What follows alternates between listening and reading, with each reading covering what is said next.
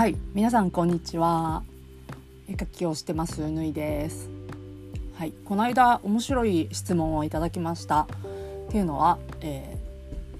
ー、ぬいちゃんは綺麗なのを綺麗に描きたいのかそれとも、えーと、リアルに描きたいのどっちなの？っていうふうに聞かれました。でこれは、えー、私はとっさにその時答えたのはそのちょうど中間だなっていう話をしました。て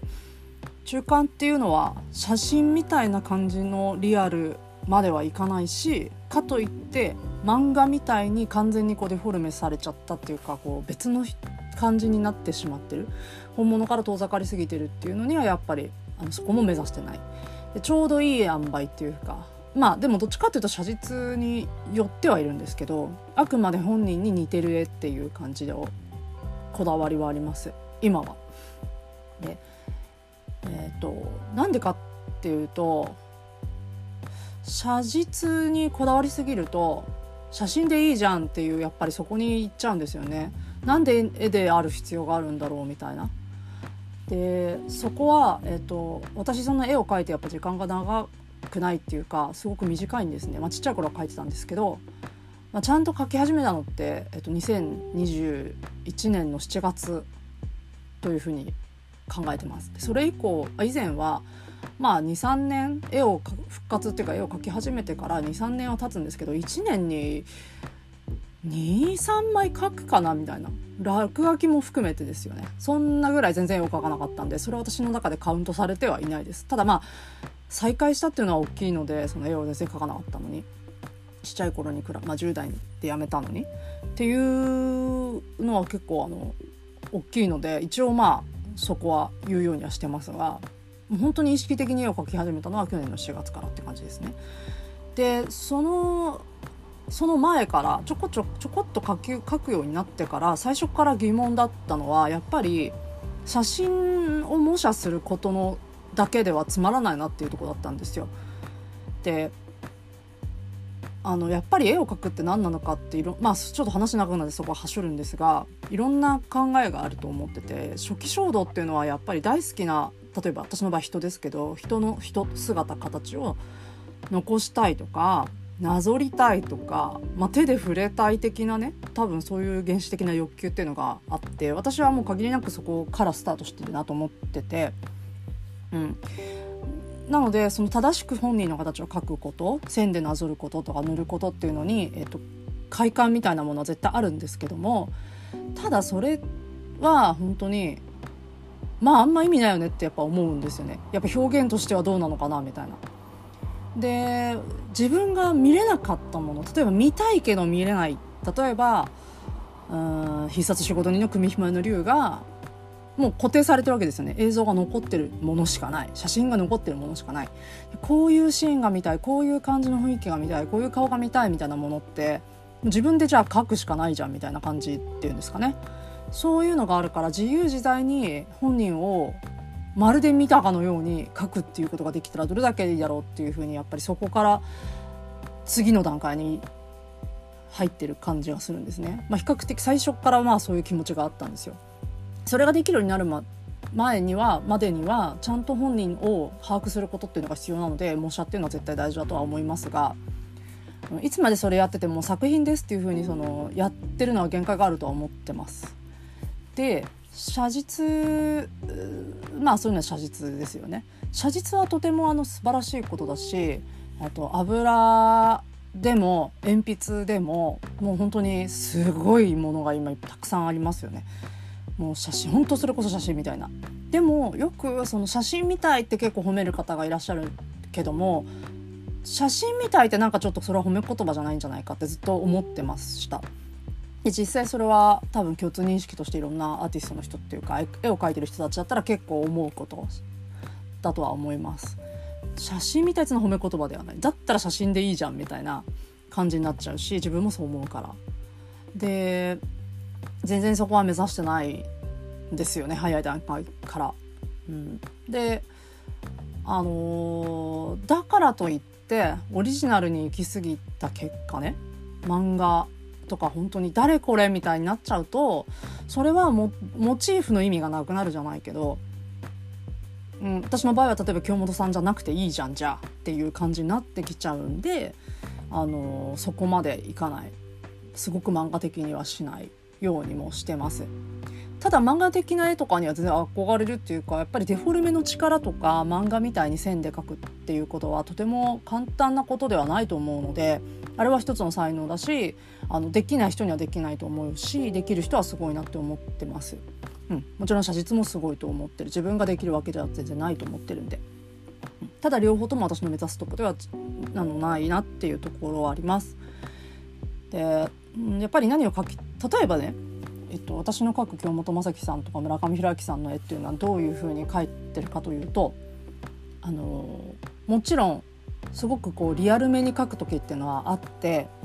そういう時はあの写真にあるとそんな違和感ないほうれい線とか影とかシワっていうのがあっても絵にした途端にいきなりそのあんまり綺麗じゃなくなる。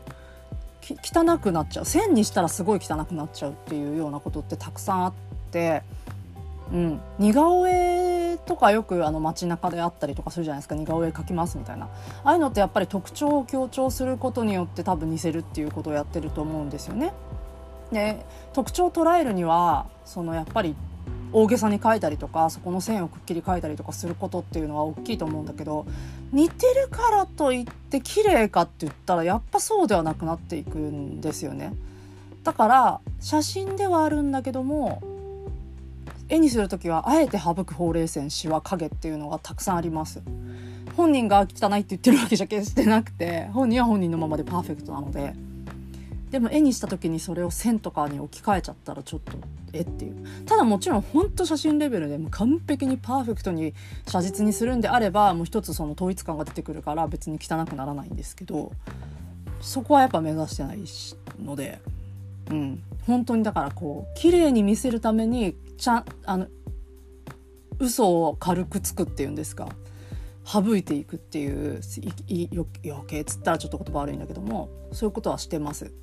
ただ本人の写真を見て絵の方が綺麗だねっていうふうに思われるのもちょっと違うと思ってはいますので嘘にはならない程度っていうんですか絵として綺麗なものっていうのを目指して描いてます。うんで写実に対するそういう気づき写真じゃあ写真でいいじゃんって思いながら、まあ、何年かいてモヤモヤしてたんですけど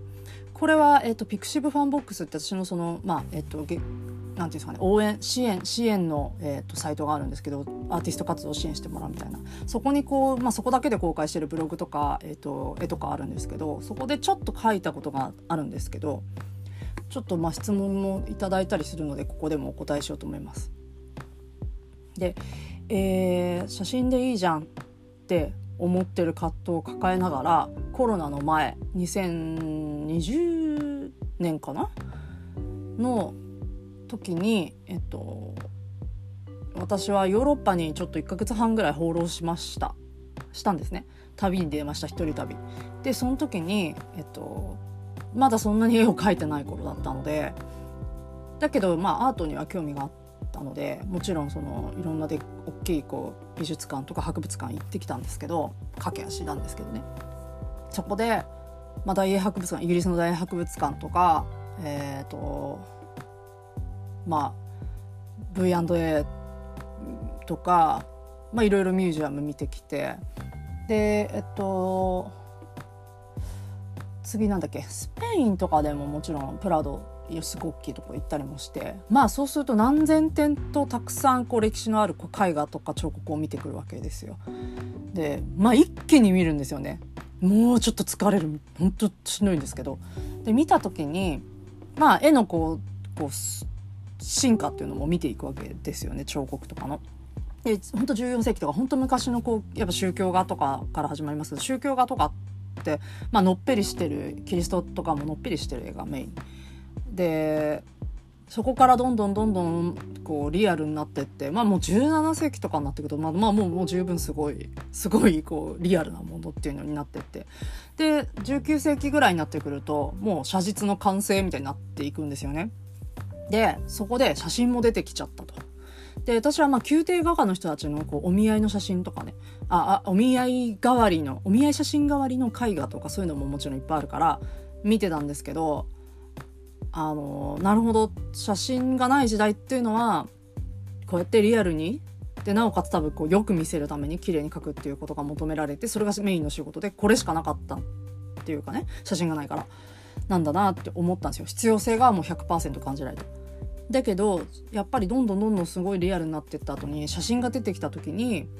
まああのキュビズムの人とか印象派の人たちがこうガラッと絵を変えるわけですよね。まあ今で言う今今で言うじゃないな。なんかこうよくこう絵に興味ない人とかは本当にあの俺でも描けるよみたいなこと言いたくなるようなあの絵っていうんですか。ちょっとガチャガチャの絵みたいな。あれはでもやっぱり実験結果っていうか次の表現を目指した結果なったはずなんですけどやっぱ写真が出てきたことでそのままリアルに写し取れる技術っていうのがもう出てきた。もう必要ないよね。じゃあなん俺たちの仕事って何なの？みたいにな。るじゃないですか俺たちの表現は何なの？みたいな。でそこからやっぱ次の段階に行ったのがやっぱそういう印象派とかキュビズムだと思うんですがなんかねそこをね自分の中でこうこう何て言うんですか？無知ながらに体かじわじわ感じてたものを美術館で絵をずっと追ってたくさん見ていくうちに体感してってじゃあ何みたいな。写実の必要ありますか？みたいな。自分の中で疑問も出てくると。で答えがねえっともうロンドンの時点でアブダビ行ってロンドン行ってマルタ行ってスペイン行ってパリだったんですけどえっと、もう3カ国、えー、1カ国目のアブダビ次がロンドン。3カ国目のマルタですよね。そのマルタに行く時に私すでにえもうリアルな絵の意味のなさっていう段もうなんか気持ちでいたんです。答えが出てたんです。なんか意味ないな。もうジャンのじゃないか写実は。っつって。なんかそういう答えが一つ自分の中で出てたですよね。ただその次にマルタに行ってえーと、私の大好きなカラバッチョの、えーと、絵をあの大聖堂に見に行ったんですよ「声優羽の斬首」っていう。あれを見た時にカラバッチョって成人の絵っていうのをこう今まで五行が指し五行じゃないなんだっけ？あの五行ってそれあれだよね。お釈迦様とかね。なん出てこなくなっちゃったんだけどこう、えーと成人の人たちってこう後ろにこう光が差したりとかしてる。ちゃんと成人ですよって分かるように書かれると思うんですが彼がカラバッチョが描いた絵ヨハネとかっあの宗教があってすごくそういうものが省かれてリアルに書かれてるんですよね。でまあちょっと自分の顔がね誰か登場人物の中に出たりとかするんだけどもすっごいリアルに書いて生々しくてでそのヨハネの男子男子っていうのはこう本当にあのまるでそこの殺人現場を首を落としてる殺人現場っていうのを見てきたかのように切り取ってすごく生々しく書いてあるんですよでも本当にうげーってなるんですけどそれを見た時に体感として今まではあファンタジーの世界っていうかねそのやっぱり私キリスト教でもないから聖書の世界っていうのは好きなんだけどもファンタジーだなっていうこう広告恍惚感とかに浸れたわけですよ。それを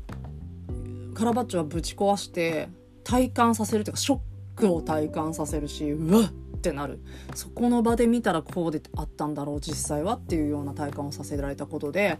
はっと気づいて私もともと絵の前は小説をずっと書いてたんですけどもあの小説も小説こそ嘘を書くわけだからあの嘘もうありえないだろうみたいなことの連続だとしらけちゃうんですよね読んでる人が。でそのどんなにファンタジーだろうが何だろうがその口頭無形なことでも描写がすごくリアルだったり嘘がすごいこう精密だったりとかすることでリアリティが生まれて読んでる人は没入できるわけですよね。それがすごいやっぱ大事なんですけどそこが何だろうあのカラバッチョのその西洋羽の残暑を見て同じこと思ったんですよ。あ小説と一緒なんだってリアリズム嘘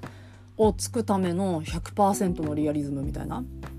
なんか嘘なんですよその虚構なんだけどもリアルなの。でそれをあそういう写実写実っていうのはその人に体感させてリアルにこう感じさせるために嘘をリアルに感じさせるための最高の技術なんだなっていうふうにそこで思って写実の、えーと、価値っていうのをもう一回私の中で取り戻しましたでそれがすっごい大きい発見でしたで帰ってきてからあの美術書とか改めて日本語のやつとか読んだりとかしてなるほどなるほどっていうふうにあの自分が思ってたことはまあ間違いじゃなかったなみたいな答え合わせのね感じになったんですよね。まあ、それがあのなんだっけもうね絶版になってるんですよ。美術出版社っていうところの、えー、ルネ・ユイグっていう人の本で「見えるものとの対話」っていう美術書。で私が大好きな花村満月先生ってあの小説家の先生が前からおすすめしてる本だからやっと読んだんですけど。古書店とかにしかないんでねでまあまあなるほどってやっぱそれで自分のヨーロッパでね思ったこと考えたことっていうのはたまあやっぱここに書いてあったなっていうふうに思いました。でまあそれを知識で得るのか体感で得るのかっていうのはすごい大きさだなと思っててやっぱ自分の言葉でこういうことがあってこういう衝撃があったって語れるっていうことが私の中で大きい意味を持ってます。うん、でやっぱそこから帰ってきてから絵をちょっとずつ描くようになったんですよねヨーロッパから帰ってきてコロナに入ってまあこれ幸いとばかりにこもって絵を描き始めたんだけどもその時にやっぱりやっぱりそれでもじゃあ写実私は写実を目指したいかって言ったらそうじゃないなと思ったんです。っていうのはやっぱりうーんなんていうのかやっぱ写真を模写するのではさっき言った嘘を現実にも化するっていうこととはまたちょっと違うじゃないですか。写真がもうすでにあったりするわけだから。ご本人がいらっしゃるしみたいな。そこをやっぱり私がやりたいのはもしリアルに描くんであればまあ見たことのない彼らをリアルに描きたいなっていう。そうするとまあ自分が本当に見たかったものっていうのがそこに出てくるからリアルであるんだったらその必要があるなそそそれが使えるというかね。そうしようと思って。でそれでまあ描いた、えーと、絵がですね1枚「あの相当の心臓」っていう作品名をつけてるブル黒っぽい青をバックにあのリアルな京本さんと村上さん、えーと、必殺仕事人のキャラクターで描いてるんですけど、えーと、2人並んでる絵を描きました。でそれはすごくあの私の中では写実に寄せてる絵で、ん、ただ村上さんの方は結構もともといい資料がまああったっていうか映像の中であったから結構そこのから引用してる感はあるんですが京本さん、えっと、組姫の竜の方の絵はもう存在本当に存在しないんですよね。だからまあちょっとやっぱりそれは限界があるまだまだ表現力に限界があるので CG っぽさみたいなのが出ちゃってるんですけどあれは完全にその私の誰も見たことのない京本さんなんですよ。でそれはいろんな京本さんの要素っていうかあのもちろん観察しながらあの私が勝手に描いた絵なんですね。でまあそれであるんであればあのやっぱり私の中では意味意味があるというかあの一つ価値になるなとは思ってますただあればかりをやっぱやりたいわけでは決してないし、うん、でそう今もそこはやっぱりあまり興味を持ってないでえっとですねただその去年の12月に、えーまあ、大川橋戸さんの絵と京本さんの絵とで2人展やりましたがその時に出した絵っていうのは意図的に写実寄りにしてます。ただもちろん写真みたいに描くっていうのはまあ1枚ぐらい本当にまんま描いたのはあるんですけどあの歌ってるステージで歌ってる京本さんの絵なんですけどそれ以外のやつは基本的に元のものありきで描いてるんですね。でただそれも塗り方とかをですごいアレンジを加えてるっていうか本人のままかその写真のまま描いてる映像のまま描いてるっていうわけではなくあえやっぱ多少はあのアレンジというかして書いてますただ本人に、えっと、とても似てることっていうかそのまんまであるそのまんまの魅力を伝えることが目的だったので前回はそうしましたで今までにない塗り方っていうか水彩風の結構割とリアルめに塗るやり方っていうのもそこで初め初めてっていうか、うん、そうですね初めてやりましたね。うん、だから本来はドローイングっていうかこうペイントっていうよりはドローイング線で描くっていうことに結構こだわってたんだけどもあれに関しては何て言うか西洋的っつったらおこがましいんだけども塗りとかで主にこう表現するようにあのした絵です。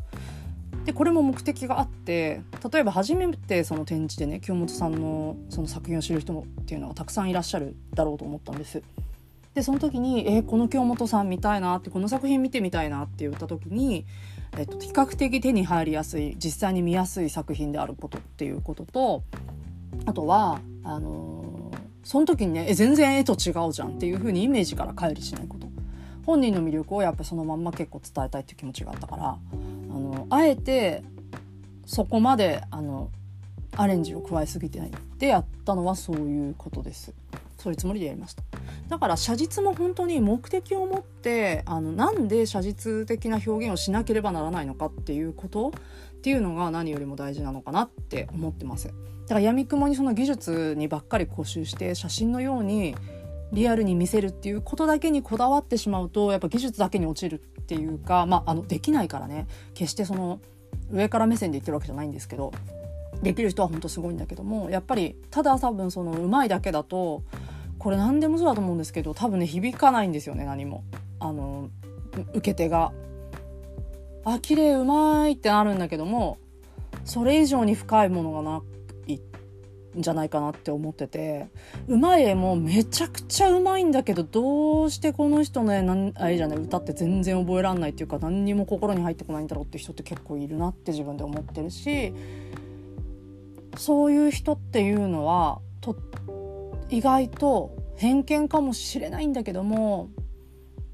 例えば歌手の人とかはあのカバーアルバムとかはすごい出す出すけど自分のオリジナルの歌が売れてあんまり売れてなかったりするのかなっていうふうにちょっと見てて思ったりします。人の歌をすごくよくテレビとかでも歌ったりするけど自分の歌ではない自分の歌ではあんまり出られない方が多いのかなってちょっと思ってしまうことがありましたね何人か。この話はまたちょっと別の機会にできればっていうかファンボックスの方にはもう書いてあるんですけどね結構面白い話があってあの歌の本とかでは分かりやすいなと思ってます。うん、だからその写実絵もこう京本さんの魅力をそのまま伝えたい村上さんの魅力を伝えたいっていうために100%嘘もう必要でねあの写実を使うんであれば全く問題ないしそれは素晴らしい技術だと思うんだけどもじゃあ作品としてで、えっと、もしその次アートとして美術として一つなんていう価値を持たせるんだったら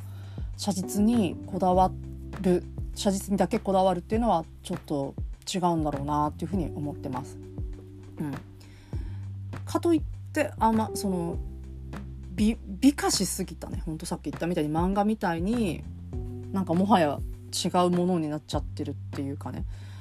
特徴はちょっと捉えてるけど別物じゃんみたいになっちゃうと例えば髪型一緒とか服装一緒ぐらいで顔とか全然違うってなるともう本人じゃなくていいよねってなっちゃうからモチーフってそのモチーフじゃなくていいよねってなっちゃうから、うん、その本当に私はその中間写実うんそうね中間を目指してます現時点で。ただもう、えっと、これは、えっと、今の段階であって全然この後変わっていくし変わっていかなければならないと思ってます。うん、で本当は本当に理想は具象じゃなくて抽象っていうか本当理想ね